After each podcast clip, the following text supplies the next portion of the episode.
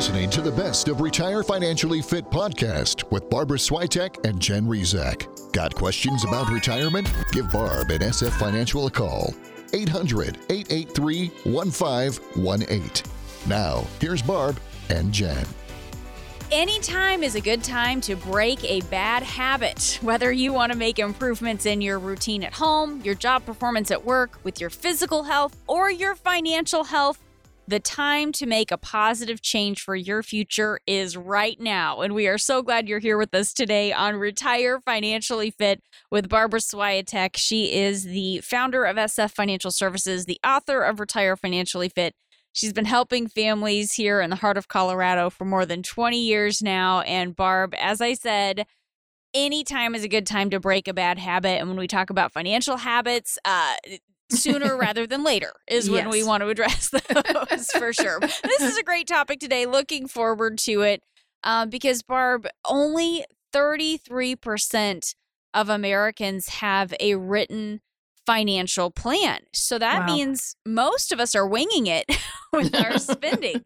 So I think that's a great place to start. The bad habit of living without a budget. How could we address that one that a lot of us are are, are struggling with?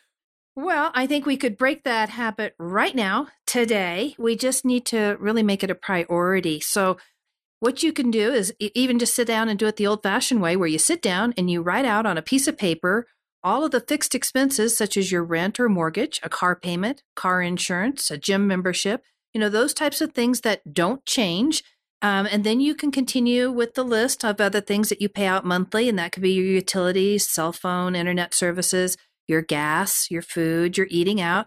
This is what you absolutely need coming in every single month. And then add in there the extras that you put away each month for maybe future vacations, mm. Christmas, uh, even money that you add to your savings account. And after you've completed the budget, or as I like to call it, your monthly cash flow needs, you look at the net amount of your paycheck that gets deposited into your checking account, and this is where it gets real.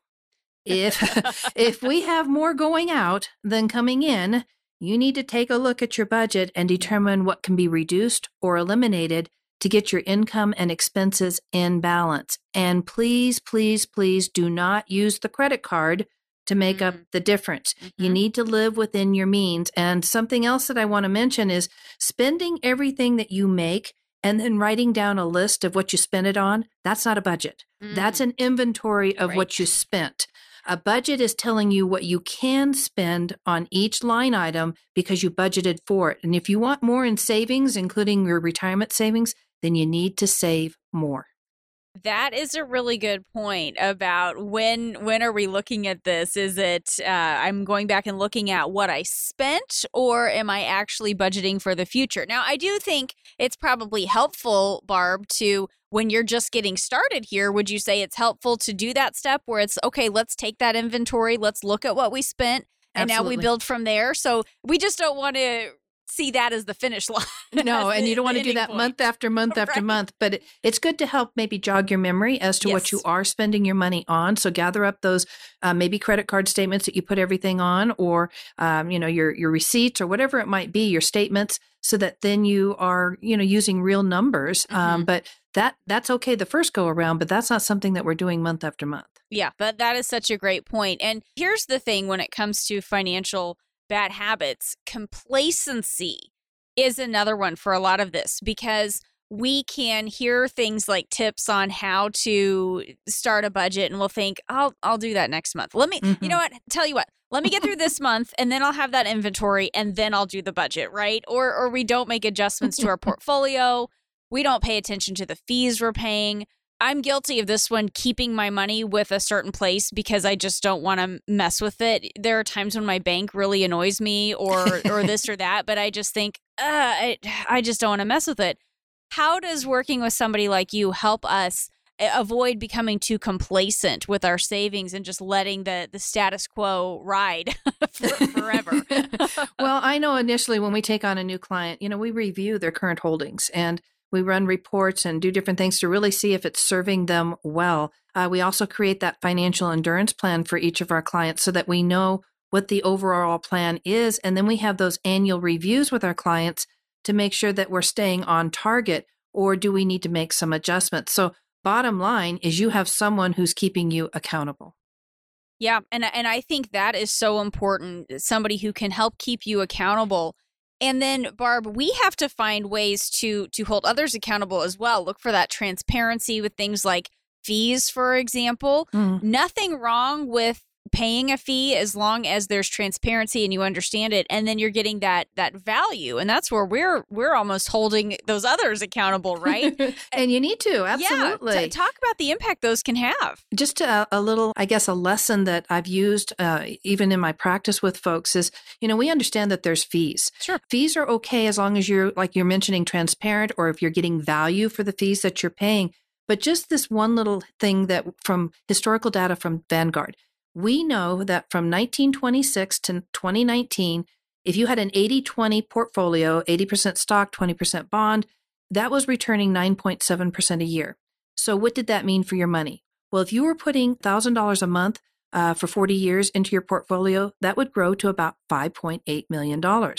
But we can't forget the fees. Mm. So, if you factor in just a 1% fee, that rate of return drops to 8.7%. So now, after 40 years, you have 4.3 million instead of 5.8. So that tiny 1% fee cost you one and a half million dollars. Wow. That's 25% of your wealth. So is that a lot? It sure is. And so we need to make sure that we're getting value for the fees that we're paying.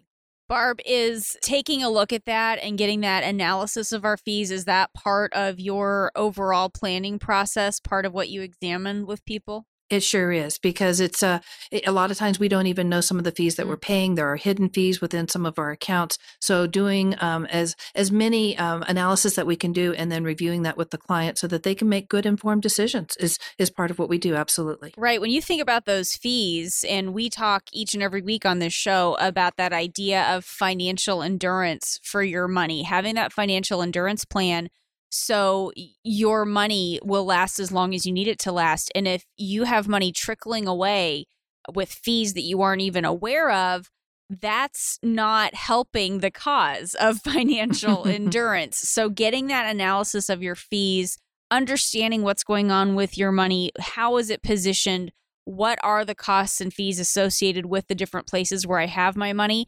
800 883 1518 is the number you can call to get in touch with Barb and the team at SF Financial Services in Colorado Springs. They can help you examine what is going on with your money so you don't have that money eh, leaking out with fees and costs that you aren't even aware of.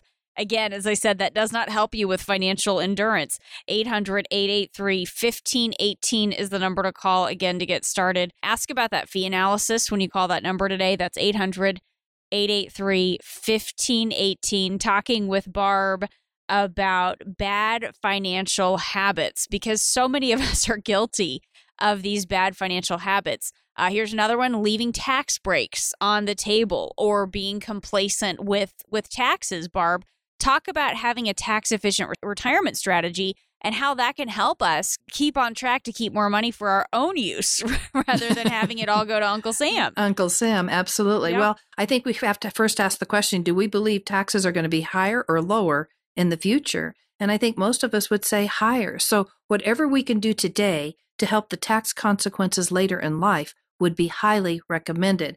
And I also need to point out that we normally save for retirement using our 401ks, our 403bs, TSPs, and those are all accounts that give you tax benefits today but will cause a tax burden in retirement. So there mm-hmm. are other types of accounts that can give you tax free money in retirement, and that would be your Roth 401k or a Roth IRA, and also certain life insurance products, including whole life and universal life. They can give you tax free money in retirement. So those are things that we need to be aware of.